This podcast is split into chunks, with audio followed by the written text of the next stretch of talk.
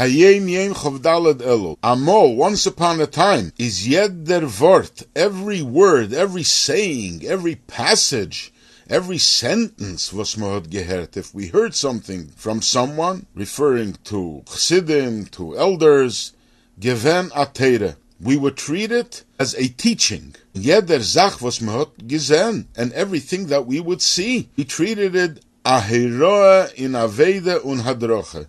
This was a lesson in the service of Hashem and to guide us how to behave. Now, this is uh, a, a sikha from the Frierdiker Rebbe. The Rebbe refers to a Farbrengen of Shabbos Chukas Tov Shin, but we do not have that source available. So apparently, the Rebbe heard it from the Frierdiker Rebbe, or he had a transcript of that sikha. But basically, what the point here is that when we hear something, when we heard a saying from a serious source, we treat it as something to study, not just something nice. Oh, it's a nice saying. It's an abstract saying. No, we have to study it in earnest. And then everything that we saw is a lesson in the service of Hashem, which, as we know, Every person is guided by divine providence, and wherever he goes, he has to learn from what he sees. As an example that we had earlier in the Hayom Yom, that Reb Zusha Anipoli, he learned from a thief seven ways how to serve Hashem from behavior of a thief, because everything you see